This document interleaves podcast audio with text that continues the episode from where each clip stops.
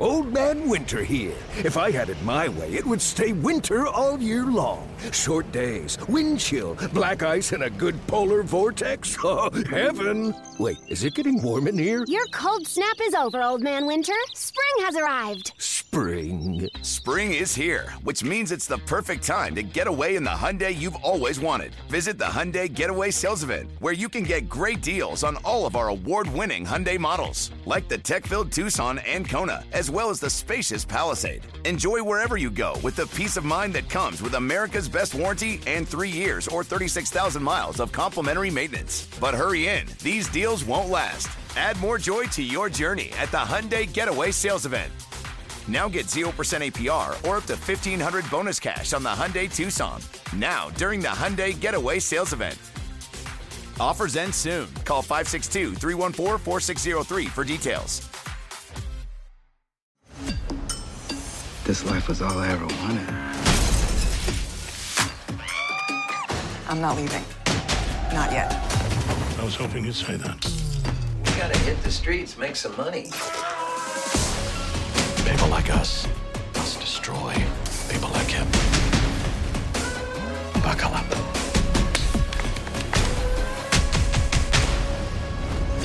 Get Showtime free at Showtime.com.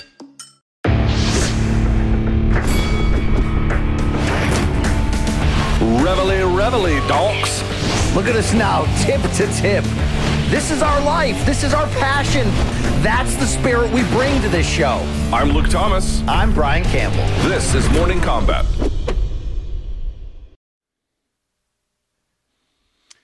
It is Monday, the 13th of April, 2020, and it is time for Morning Combat. Hello, everybody. My name is Luke Thomas. I am one half of the hosting duo of this program. The other half is across the screen. He is my hetero life mate. You might know him from CBS Sports, as well as many other gas stations, finding all the hot dogs ah. that are available, whether they are delicious or not. It is Brian Campbell. Brian, top of the afternoon to you, sir. Yes, near, far, wherever the hell you are, you better believe that morning combat will go on. I know what you're thinking, right? High and tight, just like Luke's high school dating preference. But uh, had a little little mishap, Luke, last night at the uh, with the uh, with the Razors. I, I was nervous. I, I really don't want the world to see me because I, I don't think that they'd understand. But uh, I'm back. I'm ready. Let's do this. Everything's made to be broken, Luke. I just want you to know who I am. Let's do this. Yeah, well, everything falls apart, as they say. Uh, this th- that's the reality with barracks cuts. You can get a good one here, maybe even a great one there, but in the end, the lack of expertise on haircutting will eventually catch up to you. It's going to catch up to me too, by the way. I'm I'm barely hanging on to what I have. I'm probably going to be joining you next. Now, before we get to the show, Brian, few housekeeping notes. Number one, like the video, give it a thumbs up if you can. Hit that notification bell after you subscribe as well. Please subscribe to the channel because it is free. Now, speaking of things that are also free in terms of trials, you can go to showtime.com right now and have a 30 day free trial. You don't like it, you can kick it out, you do what you want, or you can keep it because it's got tons of great programming there as well. So you got subscribe here, thumbs up, check out showtime.com for a free trial and a whole lot more. Brian, you ready to get this started? Well, if you're not in on what we're doing with a little spin-off, little side fun on classic combat, just a reminder this past Friday, Luke and I checked out Corrales Castillo 1, maybe the best boxing fight of this lifetime. Had a fun two hours, Luke. I think the people liked it. We cracked a couple cold ones. More to come on that. So continue to support this show. Uh, maybe we'll get a MK do rag for you. You know, come on, keep it. Let's keep it going. Let's let's let's build on this, Luke. I'm ready. I'm fired. We got to the be like up. we got to be like Joe Exotic. You know, he had Tiger King condoms. We got to get some morning combat paraphernalia like that. yes, yes. Tip covers maybe. All right, with that in mind, let's get the show started. Segment one, ladies and gentlemen. Let's do a bit of a post mortem. Now, the event did not happen as I slide to my right here, like the expert host that I am on this YouTube program. UFC 249 did not happen, and it has been talked to death. But we now have had a moment to process it. It's over, it's done with.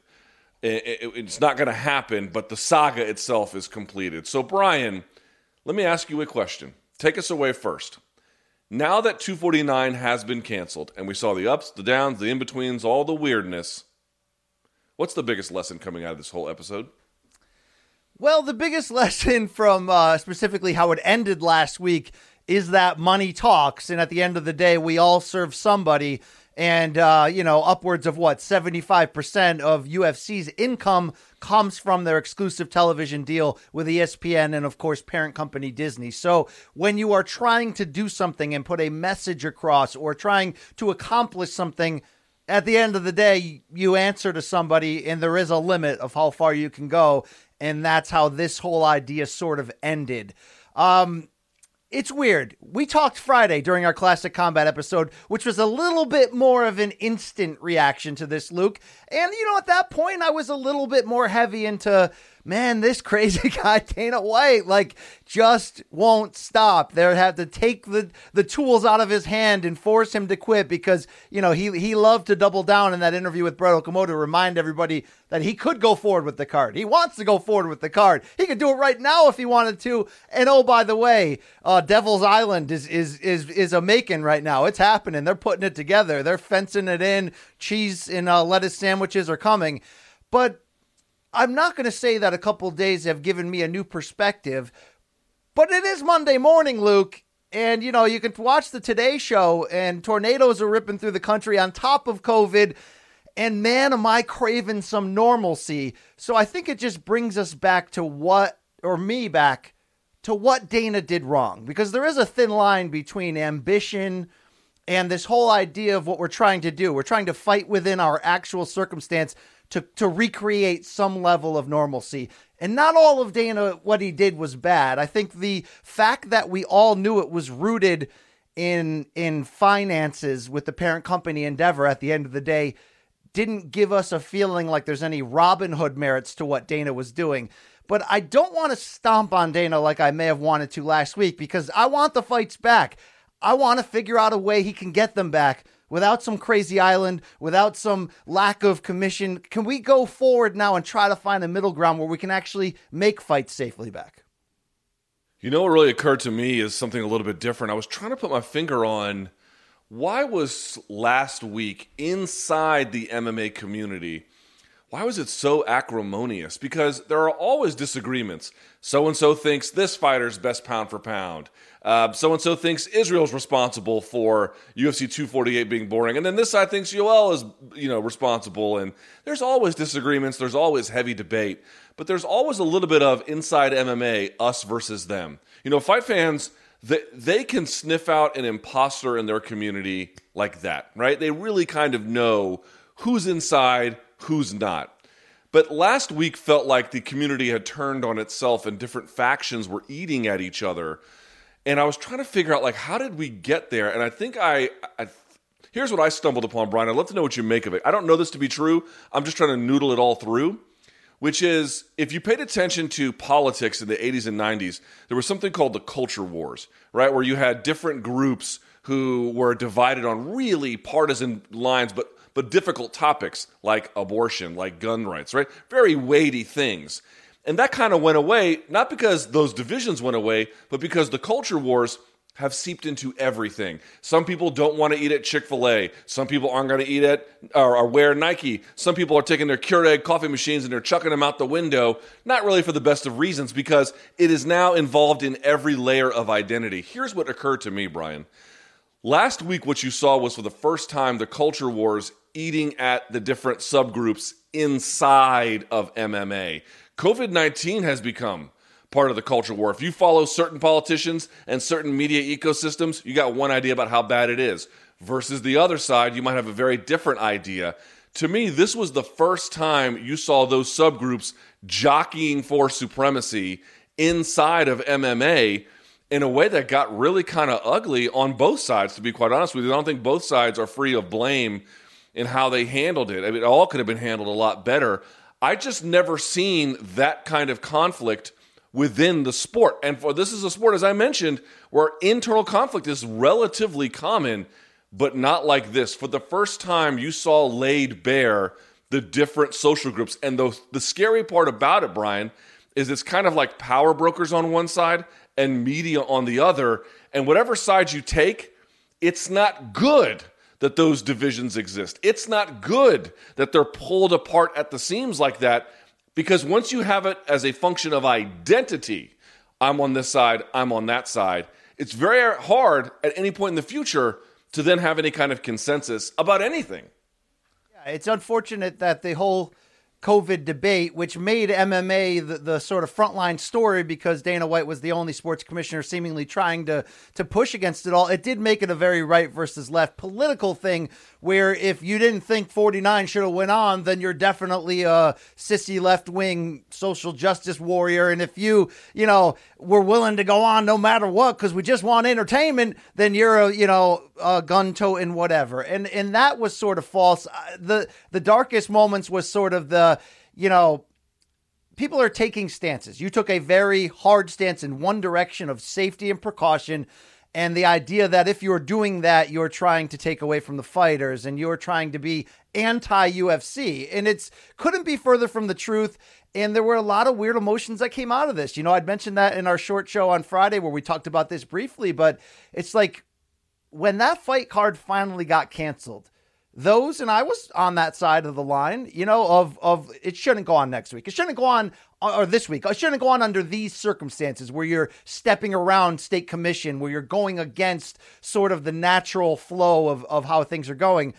Um, it was like, okay, good. They finally someone stepped in. There was an adult in the room. They made the right decision we win. But you know, it's like, it's like that old joke. What do we win? We win nothing. We don't have fights this week. We can't do our jobs the way we want to get back to it. People that are just craving live entertainment so bad that have things a lot worse than than I do. Let's say at the moment, you know, just want some sense of normalcy. So nobody wins by this. But um, I I hate the extreme sides of any argument. I I want to find you know the middle where we can kind of make things work. And I still believe, Luke, that UFC and combat sports in general can and ultimately will come back before organized team sports. Now that's not a huge revelation, right? There's there's no union, there's no players association. It, it has a better chance, but I'd like to believe we are closer than not to getting a UFC card. But again, I'd just like to see us um, go away from maniacal, ridiculous uh, Fight Island ideas and kind of bring it back to the center of you know how do we create a UFC biodome in Vegas? How do we get the local commission involved to make it as safe as possible? Dana White can't stop talking about how Vince McMahon and WWE is doing it just fine. And to a certain degree, they are pulling it off. Well, is there a middle ground where that can work to to to get UFC going to bring back some sh- sense of normalcy in our life? I would support that. I would just not support the crap storm that came out of this and the whole idea that Dana might be doing it for the wrong reasons. Robert Half research indicates 9 out of 10 hiring managers are having difficulty hiring. If you have open roles, chances are you're feeling this too. That's why you need Robert Half. Our specialized recruiting professionals engage with our proprietary AI to connect businesses of all sizes with highly skilled talent in finance and accounting, technology, marketing and creative, legal, and administrative and customer support. At Robert Half, we know talent. Visit RobertHalf.com today. That takes us to segment two about this, and we'll finally put UFC 249 to bed. So let's ask this question. Now that it is all over, whatever we want to say about its biggest lessons, the last thing I'd ask about it, Brian, is how much damage did this do to the sport? Now, the answer could be none. The answer might be absolutely none whatsoever, and there's nothing to worry about. I tend to think, in terms of lasting damage, not very much. Not very much in the sense that be- if the event had gone forward and nothing would have happened, I also don't think that would have been cataclysmic. Of course, if something had gone forward and someone had tested positive, it would have been a, a disaster. I think, at least from a PR standpoint. Um, although I did see that someone from the WWE tested positive, but that's a different story for a different time. Here's what I'll say about the damage. I, I think that it was an embarrassing look for the sport, not from the mainstream looking in. People always ask, like, why doesn't the mainstream ever cover us? And when they do, they're all negative. Because that's what they think about us. You know, whether you like it or not, that's what they think about us. The Wall Street Journal doesn't care. They don't have a media reporter who, in their sports section, to the extent that they ever cover any sports, which is very infrequently, you know, they don't really care about um, covering the sport in that kind of a way. Kevin Draper, the guy from the New York Times who reported all the stories, I spoke to him. New York Times had a boxing columnist 10 years ago, and they got rid of that position as well. They just they don't they don't care about us in that kind of a way. So they only care when there's something that already feeds into their negative uh, or somewhat simplistic ideas about what fight sports is. And then having the governor having to step in, even if you want to say there's political party considerations involved, it's just not a great look. But I will say one thing in terms of uh, A, we avoided the damage because it didn't go forward, so that's fine. Bit of an embarrassing look, but that's not the end of the world. I'll actually say there was a silver lining in all of this, which is that Dana White declared to the world, we're going to be the first ones back. And the point you had just made, I think is correct. I mean, think about football. Just in the playing surface, American football, you got 20 plus guys, right? More than that on the field. Plus, you have all the players on the sidelines and equipment managers and team doctors.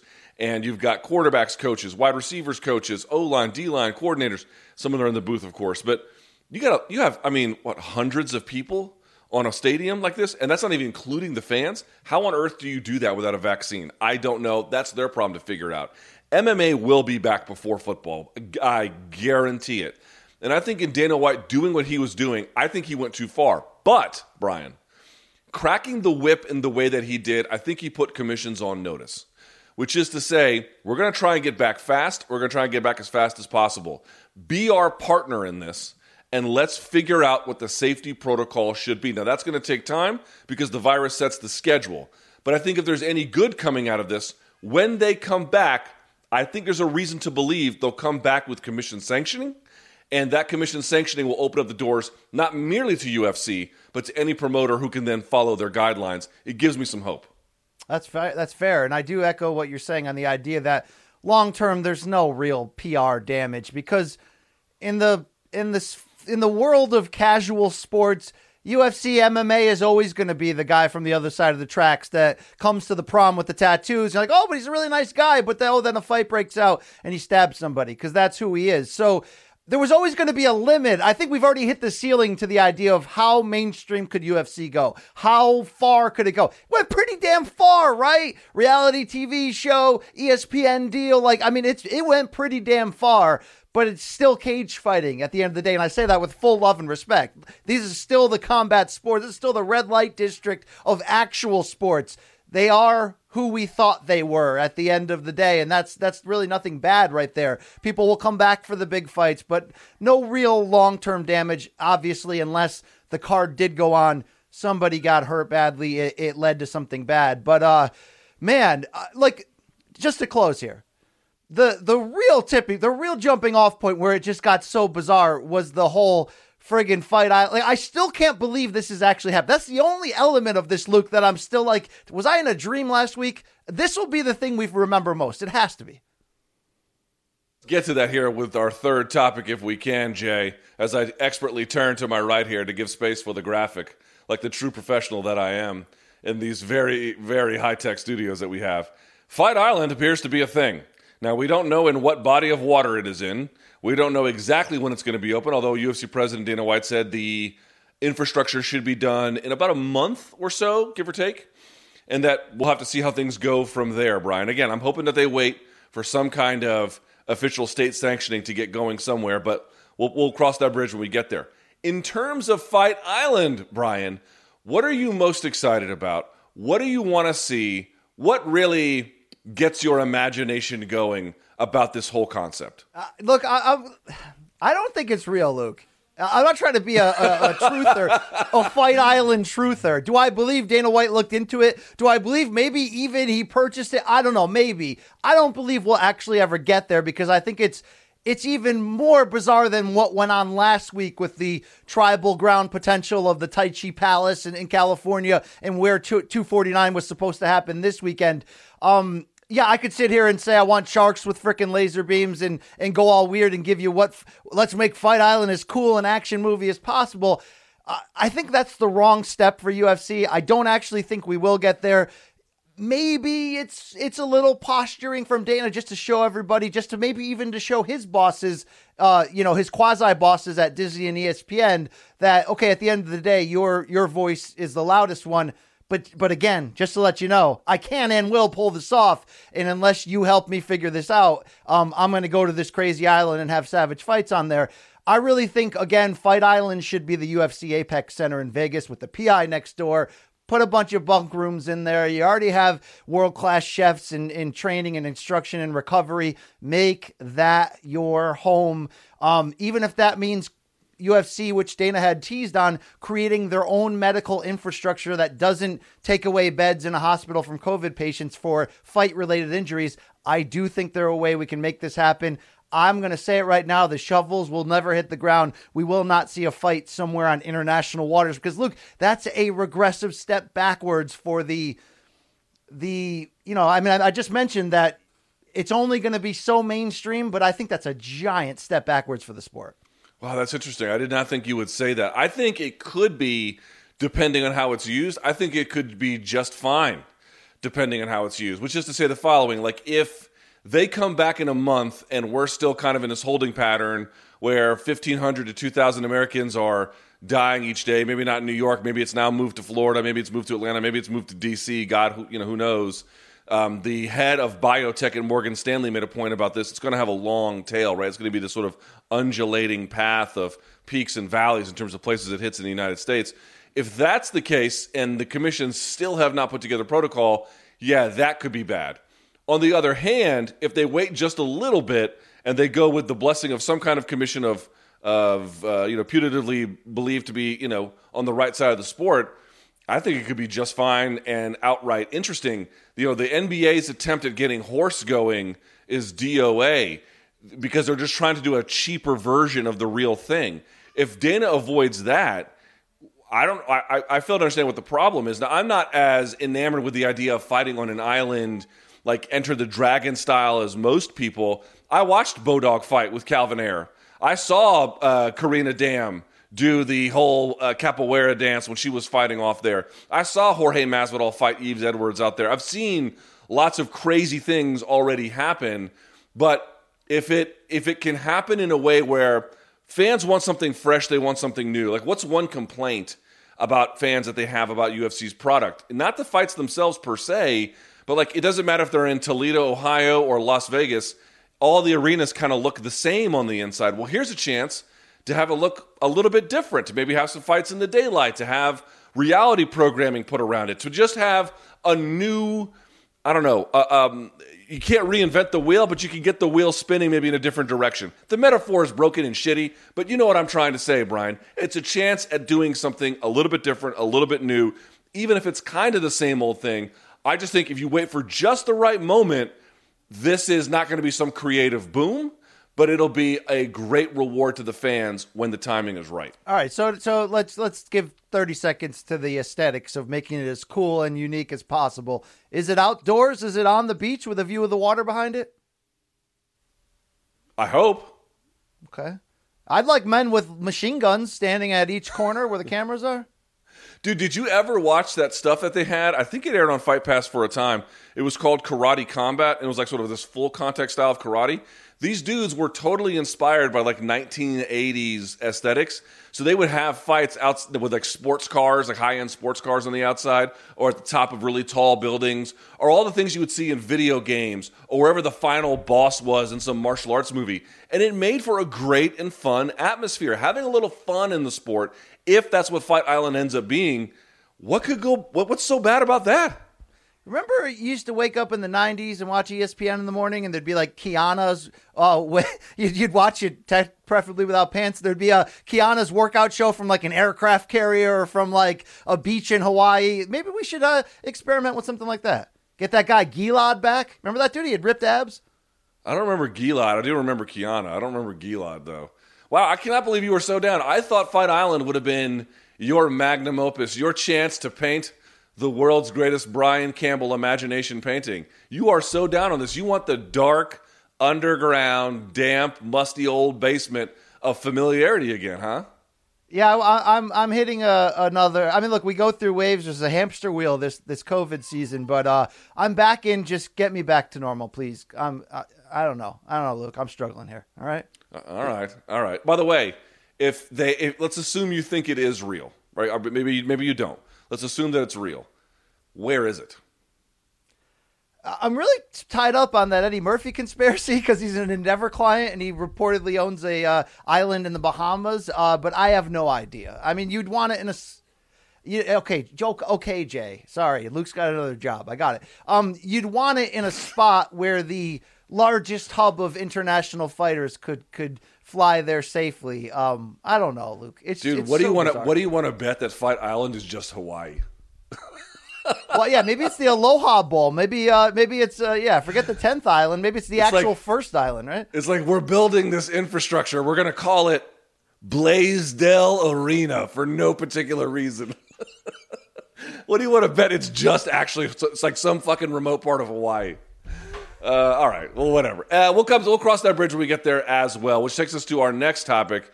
The national sales event is on at your Toyota dealer, making now the perfect time to get a great deal on a dependable new car. Like a legendary Camry, built for performance and available with all wheel drive, you can count on your new Camry to get anywhere you need to go. And with available features like heated seats and a multimedia touchscreen, you can stay connected in comfort and style. Or check out an affordable and reliable Corolla with a trim for every lifestyle, from the hip and agile sedan to the sporty hatchback. There's a dependable Corolla built just for you. Plus, both Camrys and Corollas are available in hybrid models, so no matter your style, you can drive efficiently and affordably. And right now, your local Toyota dealer has more vehicles in stock and is making delivery on new vehicles almost every day. So visit your local Toyota dealer and check out amazing national sales event deals on Camrys, Corollas, and more when you visit buyatoyota.com. Offers end April 1st. Toyota, let's go places.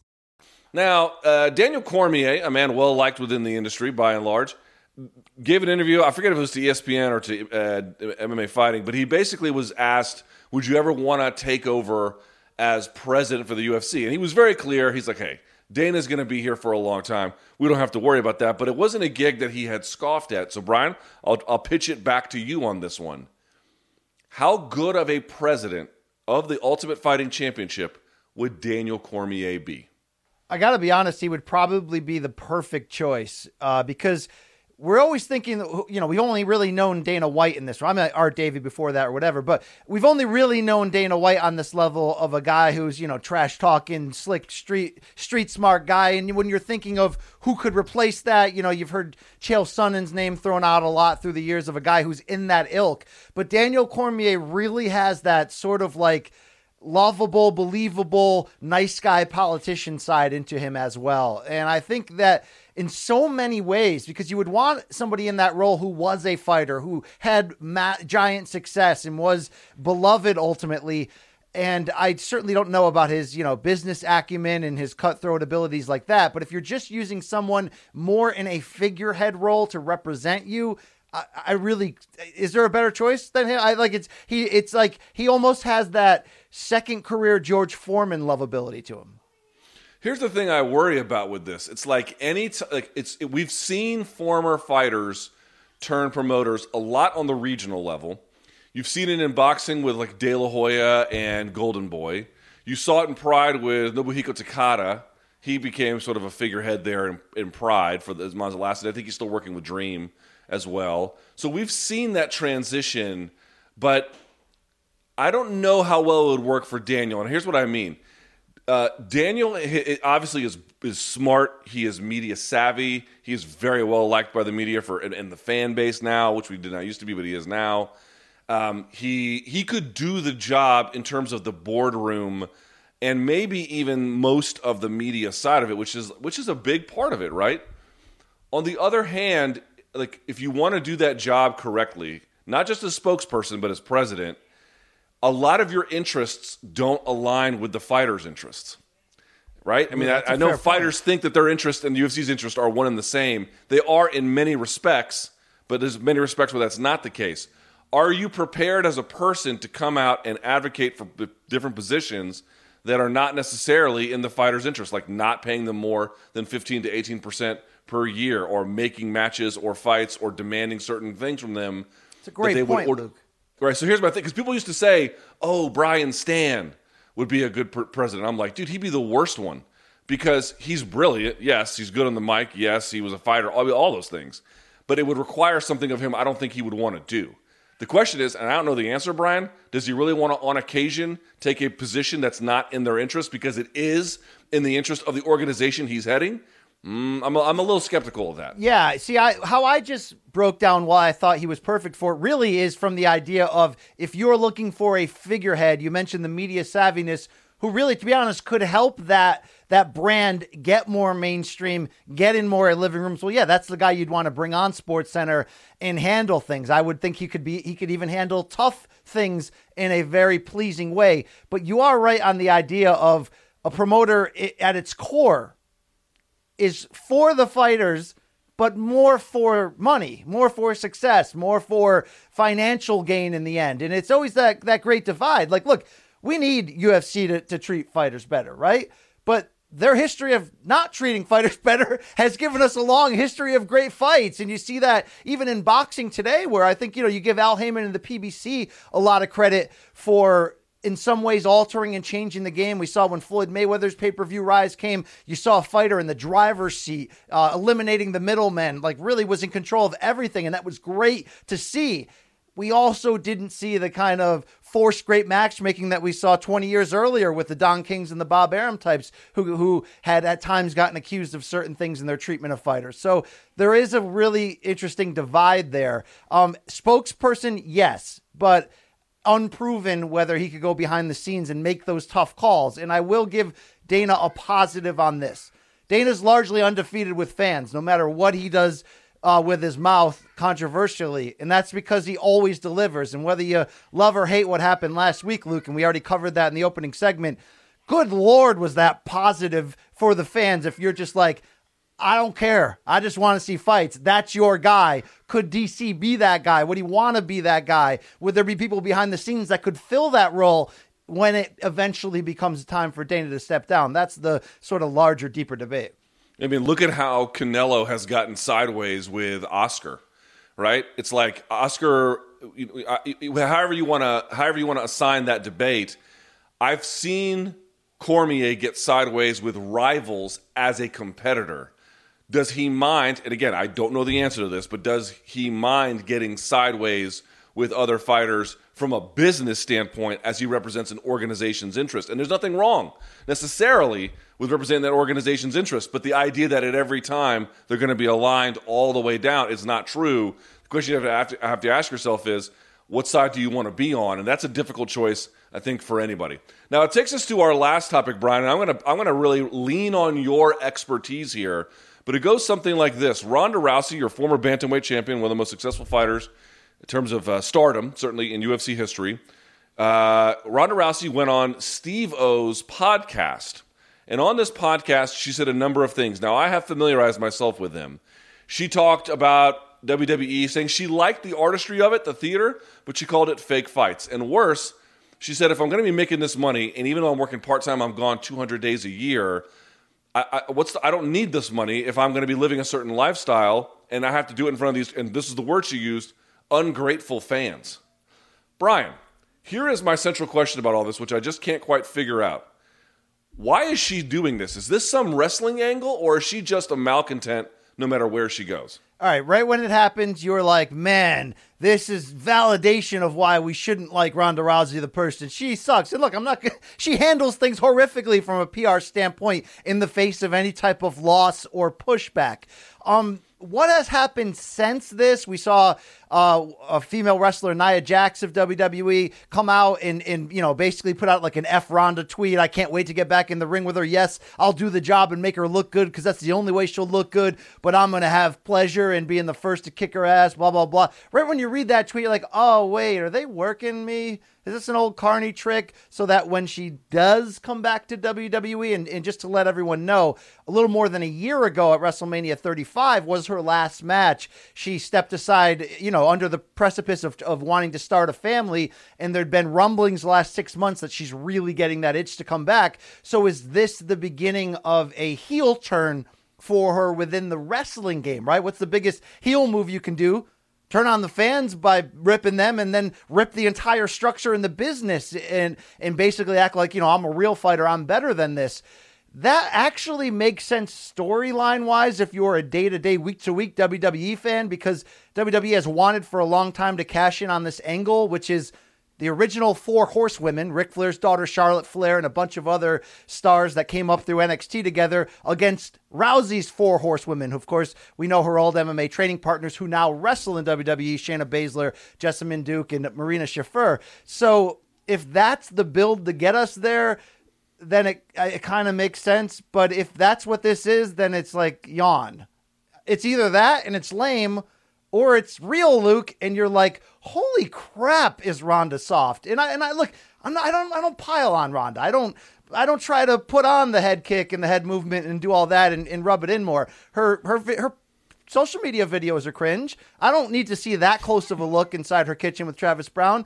But if she's actually really putting this on the fans when she was propped up and put forward in such a positive light by WWE, and the only time the fans really got on her was in parts of that rise when she was just plain brutal on the microphone. And by the way, if you didn't watch her in WWE, she was incredible in the ring. A natural, had her own unique style, incredible pretty cringe on the microphone, as you might expect. That's when some of the fans turned on her. But if that's like the the real case, Luke, it's like wow, another another strike against um me really not just being completely done with the Rousey brand at this point. Well, here's the thing.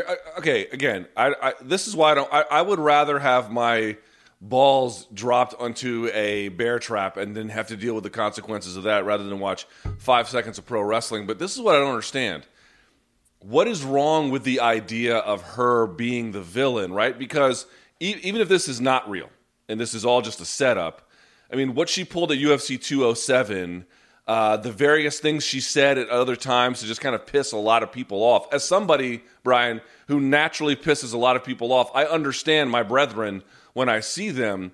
If you're Vince McMahon, why wouldn't you actually lean, in, lean into that? Like, to me, that might be more authentic than just like this undue adulation for yes, a talented physical competitor, but for somebody who you know kind of hard to like. Well, they will eventually. If she, like what came out of that tweet was the idea of, oh, she's never going to go back now. She's happy at home. Why would I do this full time style? That's what really leads me to believe that this is a work because any again anybody that watched her in her one year one year plus there, um, she wasn't that great as a babyface, as a hero. Great, again, great in the ring, not good on the mic. Who was she in her UFC prime and Strikeforce prime, Luke?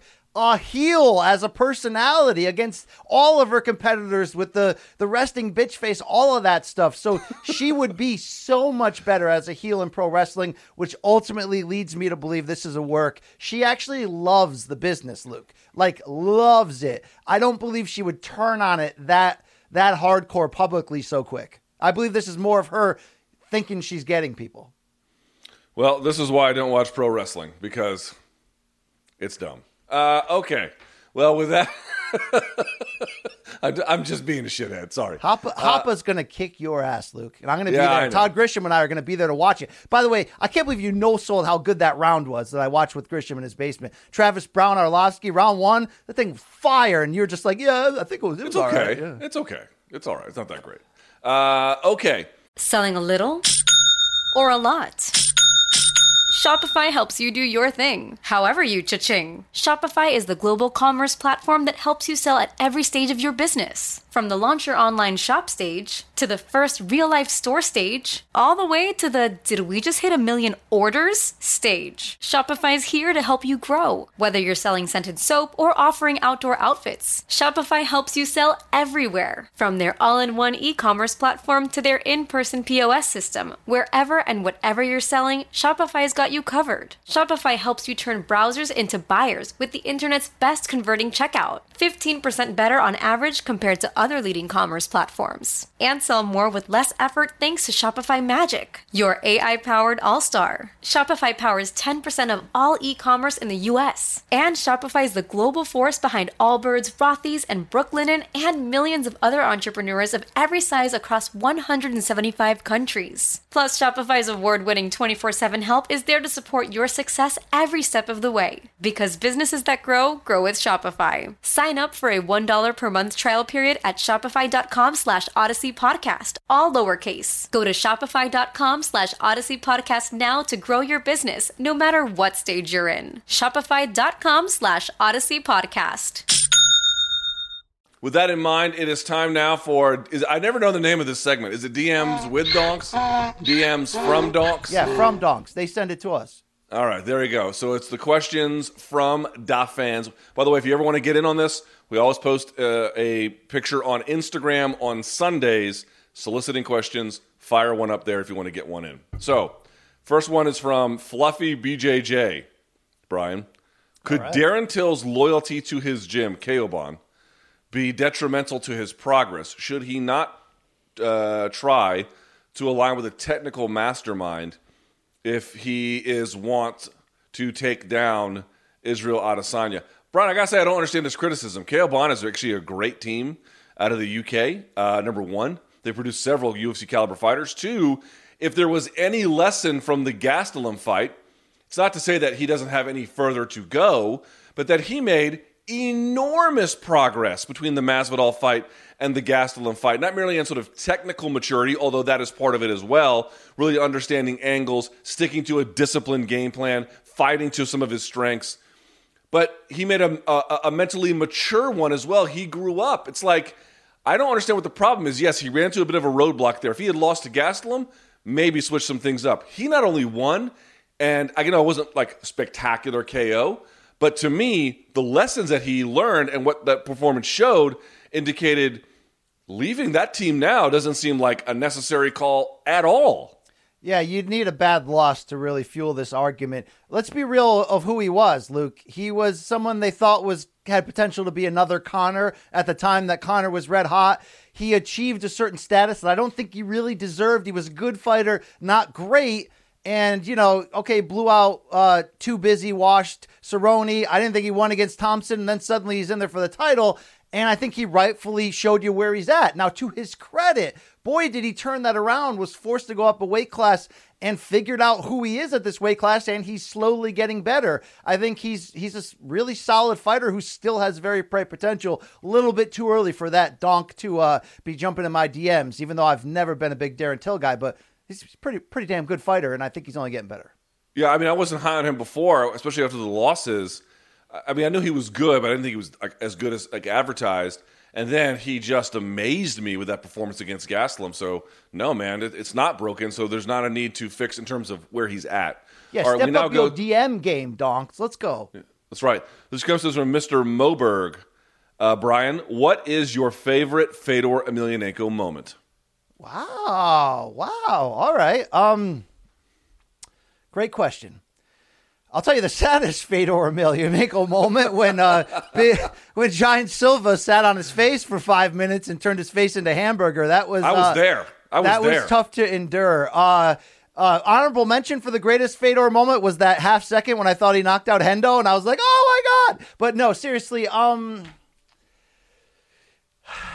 Would you like me to go on this one? And then you think All about right, it? look, look, the the Cro Cop fight. The Cro Cop fight, the build toward it was like this is the epic all-time super heavyweight superhero guy versus guy, and he won it. So to me, yeah, that's the greatest mo that's the mountaintop Fedor for me right there.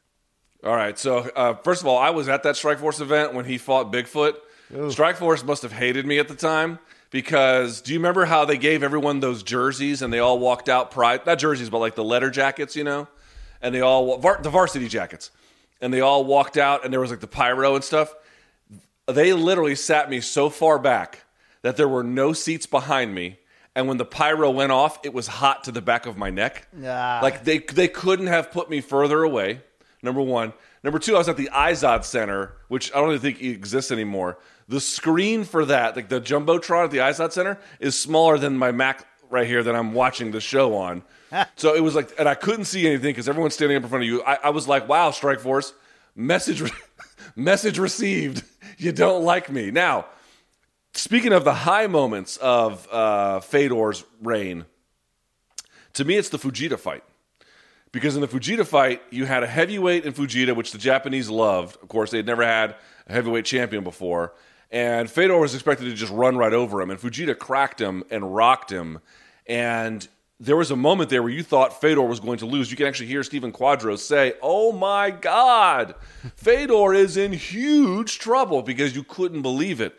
And then he found a way to hang on, got to his feet, body kicked him, and then dropped him with, I think, a left hook, could have been a right hook. I have to go back and watch, and then finished him off. And Rampage Jackson was helping Bas And Stephen Quadros commentated at the time and said, That's what a champion does. That was a championship moment right there because he got hurt. He was not supposed to, but he found a way to battle back. That was Fedor to me. Um, Yeah. I don't know in his prime, but it showed you what kind of metal he had inside. I mean, a championship moment is getting pile driven onto your neck and head and then standing right up like it didn't happen. And we've seen him do that Right. as well. He's an absolute cyborg. And we've also seen you uh, remove his uh, potential taste for interviews and, and, and specifically rob me of my opportunity. So thanks, Luke. Thanks again. I, you know what I did? I did you Hey, a favor. hey, Fedor, I- what's your you- you- favorite you, Russian look at this all the wrong way. I was like, I was like, I do you a favor because I fell on the sword for everyone so that you didn't have to have another bad interview that day. You're Bro, welcome. I was going to talk about the sweater, how many times he washes it, what does it smell like, and you're like, well, when it comes to uh, dubbed Russian film, which which direction do you like to go? Are you more of a neo-cultured neite? And it's like, come on, Luke, come on, bro. Hey, right? bro, listen, I was trying. He didn't want to give me anything. I went to the bottom of the barrel on that one. All right. You know that lady who speaks for him? Do you think they're a, an, an item? no, they have a weird, like, transactional energy between them. Well, there are people who, who who are items because of transactions in this world. Yeah, but not like that kind. Okay. Uh, all right, so moving on here. At Aurelius92. See, I don't understand this question. Who is a worse interview, Joanna Jacek or Ronda Rousey, when you bring up her getting knocked out? I understand Like, the question completely. Why? Because Joanna's not a bad interview. No, they're talking about who's more insecure at their own um, worst Oh, in either when case, you mean? Like in either case of asking them if they got knocked yes. out. In in Joanna, I, I have never had a problem with. I, I've talked. I mean, look, she she certainly doesn't want to delve deeply into the psyche of defeat and and that type of stuff. But uh, you know, I love her, and it goes beyond her Instagram page. Luke, I'm I'm I'm I one day I will be the middleman that repairs that relationship in your life professionally as well as others. But uh, I'll start with that one. But uh, she's she's great. Ronda's the worst. You can't even. She didn't do any media ahead of the Amanda fight. I mean, she's the worst. Ronda Ronda is by far the worst to the point where she only does. Granted, these are shows with bigger profiles, but she'll do that one. I was I was looking at what was trending on YouTube over the weekend. She like made breakfast burritos with Gordon Ramsay. You know, she'll do stuff like that or uh, Steve-O's podcast, whether it's a you know fake or a real kind of thing. But anybody or uh, Kathie Lee and like Michael Strahan or whoever, not Kathie Lee, Kelly and Michael Strahan, like anybody who won't, like the kind of person you can go to and be like, okay, don't ask about this, don't ask about that, don't ask Yes. about that. It'll be cool. And they'll I- say, yeah, no problem.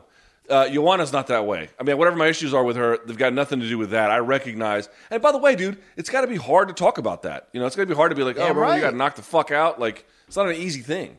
No, not at all. So, uh, by the way, did you see Rousey and Hoppa like a month ago, basically flirting on Twitter about butt stuff? It got really gross, Luke. It got. Did you know? You know what I'm talking about? So I don't have to explain it. No, actually, I didn't. Oh God, he. was. Uh, remember that scene in Cruel Intentions when Sarah Michelle Gellar was like, "You can put it anywhere." They kind of had that conversation, and then Rousey's bringing up poop, and it really went. I, I'm done. I'm done right now. Okay, thank you. I'm They were done. talking about anal. They were. They were publicly. That's why they. I, I, I'm too deep into their kid. I, I actually unfollowed both of them.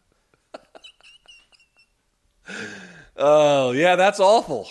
That is truly a crime against humanity. uh, all right. Moving on then. Uh, this comes to us from, you know, I can't read this, Jay, so just throw it up on the goddamn screen because I can't see the notes in my email. Uh, this comes from Natraj Kaverinyani. Would BC be willing to go to the to a death metal concert with Luke if Luke agrees to try the best gas station hot dogs, according to BC, once a week for a month? BC, I'll answer this question from my side very easily. When we get back to those famous studios in Malka, Yes. next to the Chinese restaurant, and you want to bring every Monday one hot dog for me to try on air, I will do. I will do that. But you have to come with me to a Dying Fetus show. Ah, what do you that's say? such a horrible offer because on one side, like you know how our brethren at Showtime, uh, Brendan Schaub, um, has the great the food truck diaries is like an institution. It's it's great. It's it, you and I should be doing that at like Cumberland Farms, Luke, together. Where I'm like, Luke, you got to try this tornado, the one that has like the maple syrup inside. It's friggin' amazing. But then I got to go to like like Cannibal Corpse. Like, oh god, it's the worst. That's. The, I even went to a Twisted Sister show one time and stood in the front row, and I was like, eh, you know, it's. Eh. Yeah, but Twisted Sister is for you know losers it's and soft. lamos. It's soft, and I was just like, I, I don't want to go in this direction. But um, Do you like what do you listen to? You listen to people like do you need a hug and a good cry when you listen to music? no, no, I I like I, I like it. I like hard rock. I love indie stuff, haunting. You know, I love jam band. I love a lot of stuff, Luke, that gives that gives You me like Phish? feel. You like Phish? You like Grateful Dead? You know that kind of sorry oh, yeah, shit. You're damn right I do, Luke. Okay. Ugh. Okay. Do you know how there's like a you know like a dog whistle? I could blow like you remember that scene in Back to the Future? I could blow it in the hardware store. No one would hear it except for the dog. Um, the dead and the Phish and jam bands have this way of playing high pitched guitar notes that only a stoner can hear. You know what I'm saying? Uh, Yeah, you, you- talk about you having old balls. I'm more convinced your balls haven't dropped yet. I, I again, Luke. I don't. I mean, like you're a very smart man, much smarter than me. You're a you're a I don't believe that. institutionalized educational tyrant, and then you listen to like abortion rock. It doesn't. Okay, it doesn't last connect. last thing on this. What is the worst that could happen? Bring earplugs and get drunk. Who cares? Do, is right? there any satanic rituals during these, or is that, or you don't go in that No, uh, is drinking a Bud Light a satanic ritual? All right, I'll. Uh, yes, for the for the sake of entertainment, yes, I will do this. Okay. I'll- Dude, you, uh, here's what I'm saying. I have to do four things for your one. You uh, you don't even have to pay for the ticket, and you can get drunk and wear earplugs. This is the easiest thing to say yes to in the world. Will Morning Kombat cameras be rolling? Yeah. Oh, I would af- absolutely bring a camera to document all of your absolute misery. 100. percent I, I'm going to request Jay as my documentarian. I don't know if you've ever seen Back in Jay, Time would you Hulu. go? Jay, would you go? And of course, when you need Jay to come to the microphone, he doesn't. What? Oh, he said angry. yes. There you He's go. ang- He said wow, we got him angry. Uh, you know, could you just maybe talk a little faster? Okay, we go to our last one here. Uh, again, I can't read it, so just throw it on the screen. From Anvik. What things annoy you to no end? I hate to hear people eating. Doesn't matter who they are, friends, family, and strangers. Dogs get a pass, though. It's called misophonia, which I have the same exact thing. What about you, Brian? Um, my biggest pet peeve in life is when I'm eating, especially in a work related situation when you don't have a lot of time, and someone engages me in, in co- deep conversation when I'm in full on aggressive attack chow mode. You know, imagine, you know, I used to work in a factory at some point, you got a 15 minute break, and, you know, you just want to make love to that food. It's fuel. You're just, you know, you're Sean Shirkin that thing, Luke, okay? Because you need, you need to get through that afternoon shift. It's different when it's family dinner and the kids are telling me about school and we're all connecting. But outside of that, uh, you know, you and I go out to eat, we can crack jokes, have beers. But when I when I'm when I'm attacking that food, don't talk don't talk to me. No, leave me alone. What what factory did you work in? What did you do? Because I've worked in a factory as well. What did you do? I was a, uh, this was I had like a, uh, a midlife crisis in my 20s. I sort of reset for a year. The only year of my life since 1995 that I didn't write about sports in some form. I was a shipping and receiving manager at a small parts factory. So I had a job for a summer once because I had to make some cash, where I had to get up at five, be at the factory like five forty-five, six. The furniture would start coming down the line, and I had to wrap the furniture to be shipped into the Yes. trucks. That was a hard job, bro. That was, that was a I- hard job. Crop tobacco too. I had a forklift license, Luke. I was awesome at it too. Did you really? That's pretty cool. I did stall it in the middle of the road one time. That's a long story as well. But had to leave it there until the guy could come to fix it. It was it was awkward. Yeah. You were like Bill Murray in Stripes. Oh, I'm not parking this. I'm just abandoning it. uh, okay, well, that's it for DMs from Donks for today, which takes us to Brian's favorite segment of the week.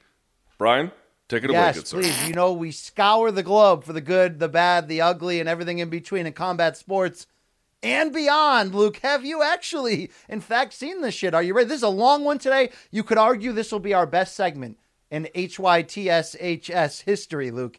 All right. You ready? Here we go. Let's start here with some actual combat. Check out these old bastards in Morocco. Grumpy, Grumpy Old Men Part No. 3. But look at the technique on these guys. They're going for the kill right here, Luke. Dude, this is elder abuse. Oh, God. He's throwing, throwing elbows. This our 2020 election won't be nearly this good. Who sanctioned this, Luke? Oh, nobody who cares about human life and dignity. I want to hate on it, but they're like they're going for it, Luke. Dude, they're throwing elbows. Yeah, oh yeah, they're throwing hate right now. What is the combined age of all three men in this ring? 200?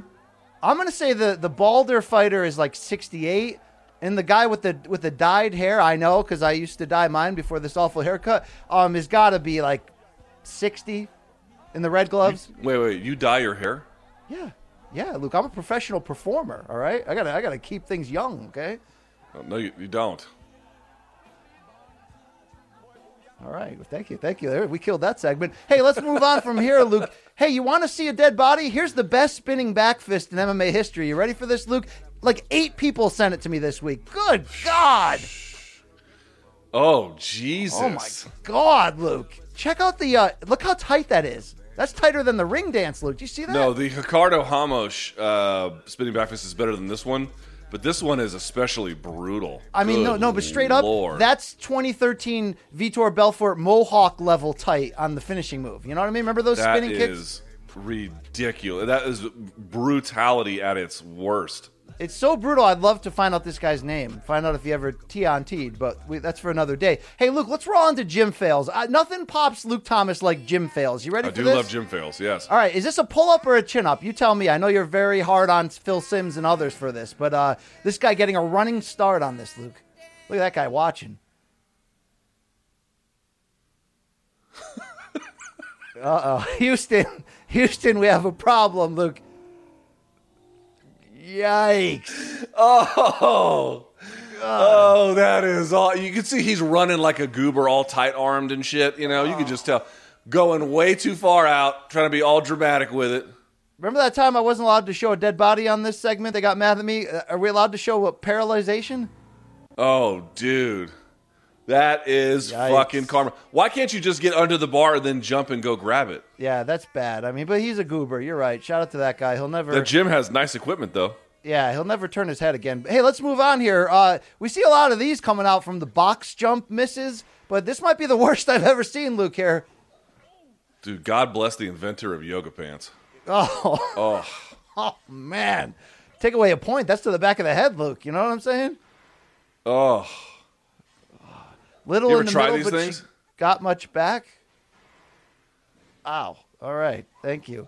Hey, Luke. Um, speaking of um, speaking of old guys, uh, it's backyard football time, Luke. You know, quarantine season. You, you got to find new hobbies. Uh, watch this halfback pitch right. Oh, watch the hit the circle ball. Oh my god. Dude, can I just be clear about this? Every week you have some old person fucking taking a taking a dirt taking a dirt nap. It is your watching old people get fucked up. That is your favorite thing in the world. I was gonna say hit the circle button, get the spin move. No, no. Oh, and you had the temerity to make fun of me for Phil Sims. Yeah. you love All right. you love elder abuse. Uh, speaking of haircuts, Luke, I found a new barber for you in DC. Lot less than a hundred bucks. Check this out. See if you're into this. He's got some experimental techniques. Oh, Oh God! No, no.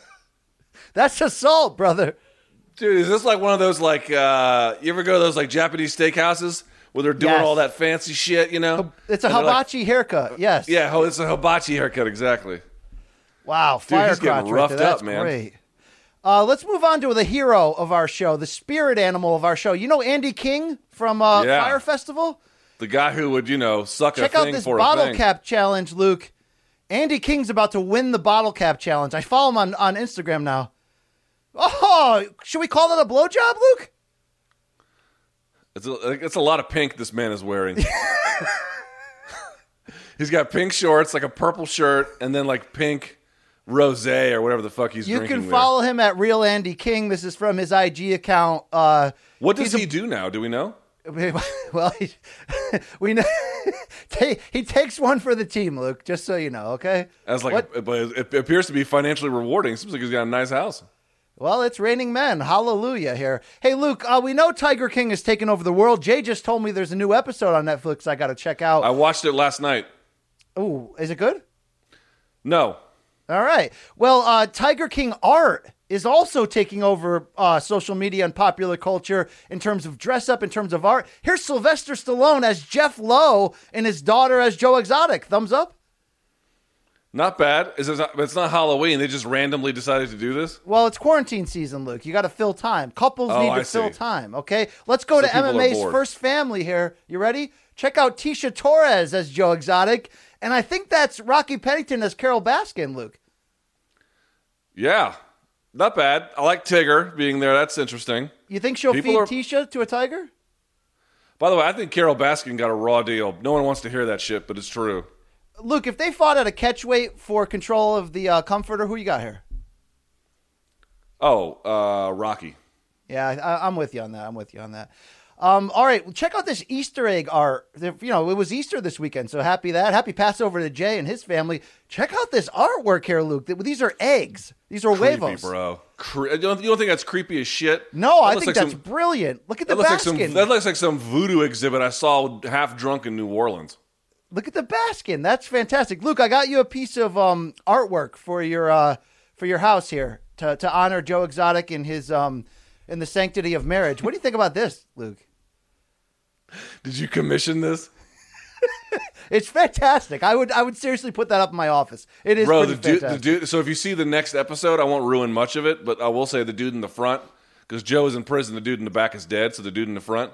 Yeah, he, uh, he- yeah, he has all his teeth now. Well, he has Yes. fake teeth, but he has teeth. R.I.P. Travis Maldonado. He took a he took a hard fall, Luke. Yeah. Which, by the way, I didn't realize this. I, they made it sound like it was half accidental, half he was in a bad place. They interviewed the guy who was in the office again for the new episode. Apparently, it was completely accidental. Did you? Were you aware of that? I was not aware of that. Uh, They they painted the picture in the doc that it was a uh, suicide. Yeah, like he was just out, you know out of his mind. Not exactly right, apparently. Anyway, Well, a lot of this isn't right. But speaking of John Finlay, Luke, would you uh would you remember? Did you ever see the movie American Pie? yes. Uh, would you? Oh God. Would you split the uprights there, Luke? Would you? Would you? no. All right. Yeah. Ugh. Yeah. All I need- I, need, I, I, I, I, I just got unrelenting diarrhea because of this. All right. Uh, check out this crochet work from from some grandma in the Midwest. Look, this show is catching. I mean, it's taking over people's lives this year. Luke, can we can we advance the file, Joe? J- uh, Jay, Joe, Jay Exotic. I'd put telling you, bro. telling you, bro. She got a raw deal. No one wants to hear it. Everyone was like, "Oh no way, she's crazy." I mean, she is crazy, but And we're gonna close with this on Tiger King. Our um, I'd wear the. I'd pay at least hundred dollars for these for these uh, kicks right here. You? those are the Air Force Ones too. Yeah. They're Imagine that with over? Joe Exotic. You could do a, a, a sea punt on Carole Baskin wearing those. You into that? Yeah, you know what? You wear those, and I'll wear the uh, the Baskin ones, and then together we can be a duo. I love we it. can wear those to the Dying Fetus show. I'm in on that. I'm definitely in on that. I would, yeah. All right. Hey, let's move on here. Check out this football pass, Luke. I'm I'm hundred percent impressed by this. Tell me you're Is impressed. this another? Is this another old person taking an L? No, this is legit. Look at the tight spiral on that, Luke. That's like voodoo stuff. Is that guy a magician? No, he's Australian though, right? Probably. I bet you he's a rugby player. Is that part of the training? Uh, underhanded, not behind the back per se, but underhanded spirals are like that. That's their bread and butter. All right. Well, Luke, let's roll on. I got an exercise video for you. Here's a here's another tip for uh, DIY to get in shape when you're when you're home during the quarantine. Check out these push-ups. Not bad, right? For this old bastard, yeah, that's Yep, pretty good. Yep. What? Whoa, whoa! Somebody! whoa, whoa! God, God! Oh my God! No! No! No! Uh, oh, Jesus! Yeah, you guys, the Michael Vick of push-ups. What do you want from him, Luke? All right, come What on. the fuck is wrong with it? Well, I mean, you know, you got to do what you got to do, I guess. All right, I want to close. Hold on, hold on, hold on. Let me hold on. Let me see him fling this dog one more time, like a scorpion, just lock. Oh God, I think that's called the scorpion in the Kama Sutra playbook. I think you get from behind on that. Uh, Luke, we're gonna close. You know how every day there's some weird oh, holiday. Wait, wait, like... time out, time out. Am I about to look at somebody's unit? today, you know, every day it's like today's pancake day, today's National Siblings Day. Do you know what today is for me, Luke? Because I watched too much of the morning news today. Today is kick Corona in the stick day. Okay. So I'm done with this, Luke. I can't go on anymore. I cannot do this anymore. Life in this basement, COVID 19, no fights, no traveling, no friendships. Today started with my morning coffee, coffee, coffee, kick today in the dick. Here are some other products that can help you celebrate this day, Luke. Tell me if you're in on these, okay? Mm-hmm. For a snack, check out these dick chips. You what what what flavor you think that is, Luke? Uh, ball funk. Uh, here's some light reading you could uh, share with your daughter, Luke.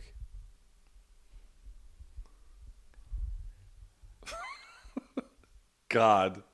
Uh, here's so uh, we just got they just got a couple feet of snow in Denver. Check out this uh, backyard activity because look, I, I'm done with this. We need to beat this thing. I'm getting on Team Dana. We got to kick COVID in the stick. Okay. I knew I was going to look at some phallic object. I knew it. I knew it. You right, can't all- go. You can't go five minutes without being like, I wish there was a dick to look at. Look, we got to find all the predators in our life who are holding us back. Next file, please, and we got to kick Corona in the stick. All right. Hee hee. Is that like uh, the wax thing at uh, Madame Tussauds? I think it is. uh, let's move on. Uh, here's some. Uh, here's a workout you can do to practice kicking COVID in the stick, Luke. High step a little bit. I really have to see your curation process for this segment. I did predict during the off-camera warm-up that this would be where you pulled out.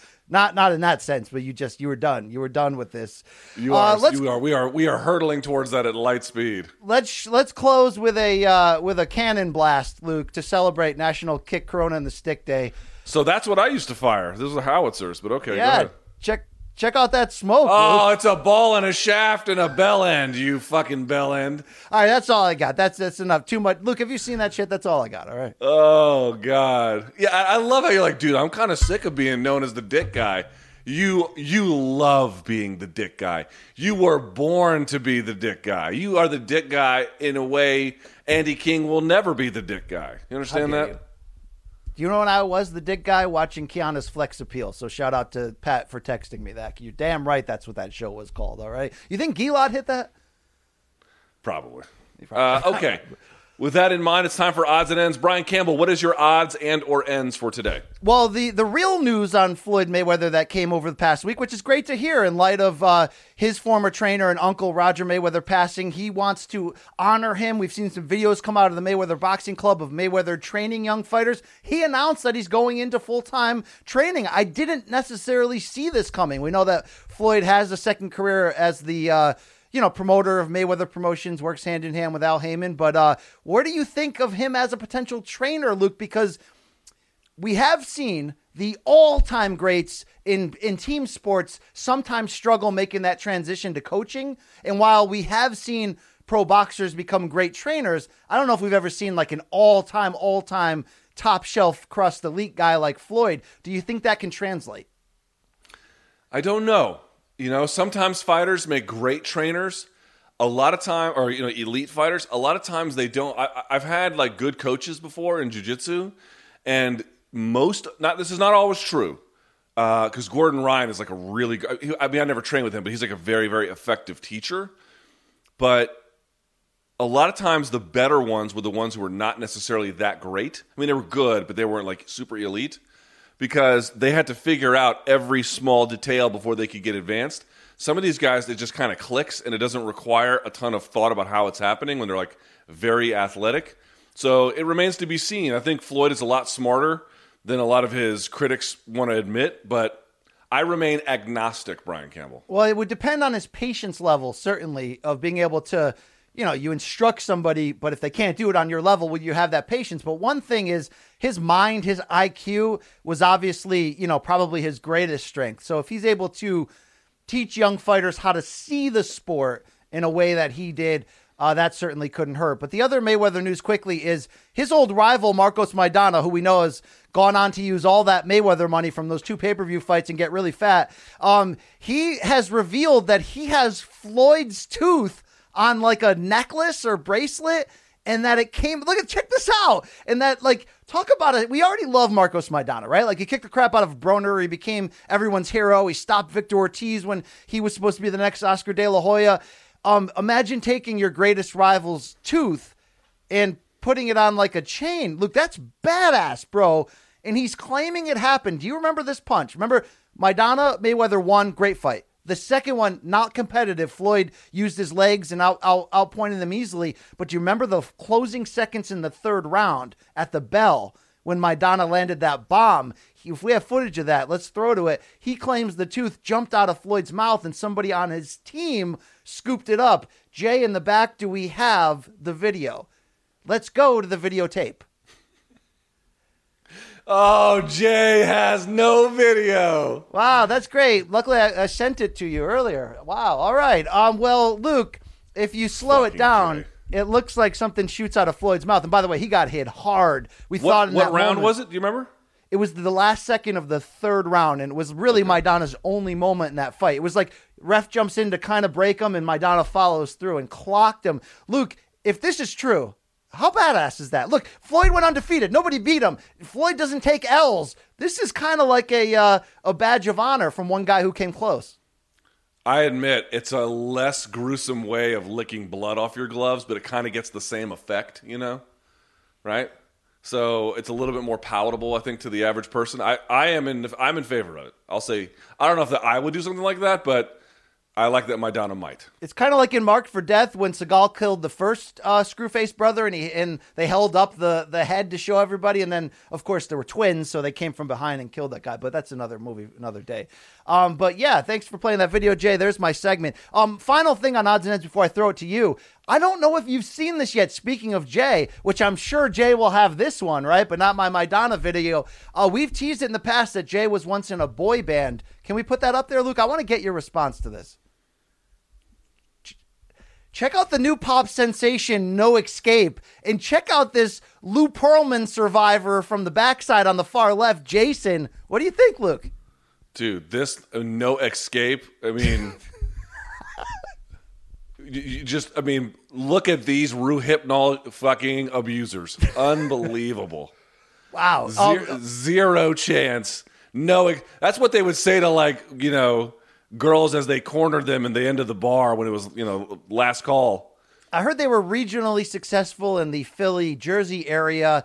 Uh, they could they could have been the next 98 degrees, the next um, what's that other band that's saying "Cause I Want It All"? Oh no! Also, also, has if to be a X is song about you know, how, you know how there's like Xmas or like X crossing. Hold on. Yes. Extreme. Well, there's also if X is like Chris, so it's like no Chrisscape.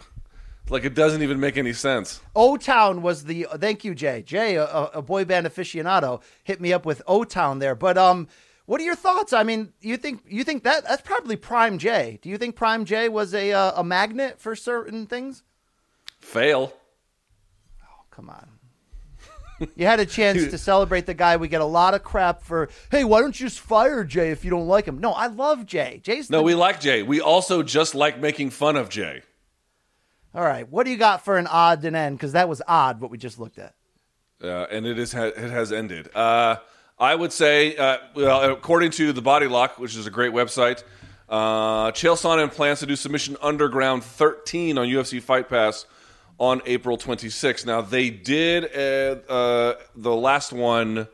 I forget March 29th, uh, Sug 12. and That was after it's believed to have taken place in Oregon, although that's not been confirmed. And that was after the governor there had issued an order that had permit that, that did not allow for more than ten people to be in a room uh, in, in conjunction with CDC guidelines uh, and, and as, as a group who are non-essential at any point, which would have put them in violation. Now they did go through at SUG 19 or SUG, excuse me, um, uh, 12. They did go through a, a series of medical protocol. Chael did was like a one man band. He wasn't in the room commentating. Uh, they had to wear long sleeves. They were all kind of held in separate rooms. But of course, if you're sweating on each other, that has nothing to do with COVID 19. My understanding is, and that could be wrong, but there, there wasn't any COVID 19 testing at the last event. There won't be any for this one. If that is not the case, I'm happy to correct the record. That's just what we know of as of this time. I could get on my, my you know, my, I could walk into the, the, the office, Brian Campbell, and bang my fist down the Formica and ask to see the manager but I'm not going to do that. I like Chael a lot. I think he's a good guy. I think he legitimately believes he's not doing any harm.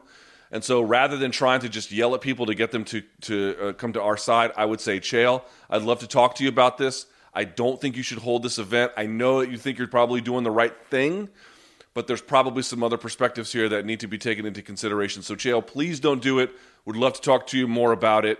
I don't think it's the right course of action. And um, that's it. That's all I got, Brian. Yeah, I love Chael, by the way. I mean, ill advised spinning attempt against Andy Silva in the rematch, but um, ill advised attempt against Jon Jones as well. But uh, yeah, I mean, look, you just let's do it right. Are you feeling the itch, Luke? I know we've you know mentally, physically, emotionally, we're all going through different cycles of the uh, of the COVID uh, uh, hamster wheel, but uh, I need it. I need it. Yeah, I, you know what? I'm not feeling the itch like you are, but this was the first weekend where I was like, uh, starting to get a little bit of the itch. Starting to, because before I wasn't feeling it at all, but now we're kind of settled into this. We're just waiting for this disease to pass us. And I kind of got to that feeling. I was like, something, I would like to leave my house and go do things, right? I would like something new. I would like to have my life back. I think a lot of people feel that way, you know? Yeah, and Cumberland um, Farms has suspended all hot food during this uh, COVID season. So you know, how much gas, takeout are you getting these days? A lot, a lot, uh, yeah, a lot. Me too. Yeah. Do yeah. you now when you get the takeout? Are you washing like the takeout boxes when you take them out of the bag? No, my wife is doing that when she goes grocery shopping. Um, no, I haven't been doing that. I, mean, I, I, I, bleach everything that comes through the door. Even Every, beer cans everything. and wine bottles. Everything, everything. I mean, I'm not going to say that's extreme. It's happening upstairs in my house probably right now, but uh, uh yeah. Hey, Does Jay have the Maidana video now before we go? No. Jay, you have any video? Do you have any video of yourself playing guitar on a rooftop with fingerless gloves, or should we run that next week? okay, great, great. Uh, all right, well, Brian, let's let the folks know how they can get more in touch with us. Of course, there is the social aspect of all of this. You can uh, please subscribe to the channel, subscribe to the channel right here on Morning Kombat. That part is 100% free. Of course, you can go to Showtime as well, Showtime.com, and get a 30 day free trial. There is old, let me see, let me see. If I point this way, does it get to BC? Yes? Yes. There is BC. Yes, right, that side of the screen. Follow him, Brian C. Campbell on Insta, B. Campbell CBS over here. Uh, yeah, let's let's do a high five, Brian. You want to virtually uh, virtually hit tips here or what? This is oh wait wait this is so stupid. We're so stupid. Hang on, hang on. I can't believe we haven't been fired yet. Here, yeah. Dude, I, wow, wow, it, getting handsy. I felt it, I felt it Luke, move. Uh, Luke getting handsy like you can follow me, Luke Thomas News on Insta, L Thomas News on Twitter, and uh, like the video, subscribe to the channel. We'll have more content coming your way. By the way, Brian, one more time, let's thank all the folks who watched Classic Combat episodes one and two. And by the way, they are rewatchable now, even though they're not live. Go check them out on YouTube. Sync it up with the uh, the fights if you can find them. Uh, good times, good time. It's fun to just crack beers and crack jokes, right, Luke? We need a little levity these days, do we not? A, lot a little bit of levity. Yeah. Uh, except your dong jokes, which I'm a little tired of. Uh, okay. Brian, thank you so much. I will talk to you a little bit later today as we have some plans for some other stuff. But for right now, that is it. Thank you everyone so much for watching. Thanks to all the Malka crew and everybody else. Until next time, may all of your games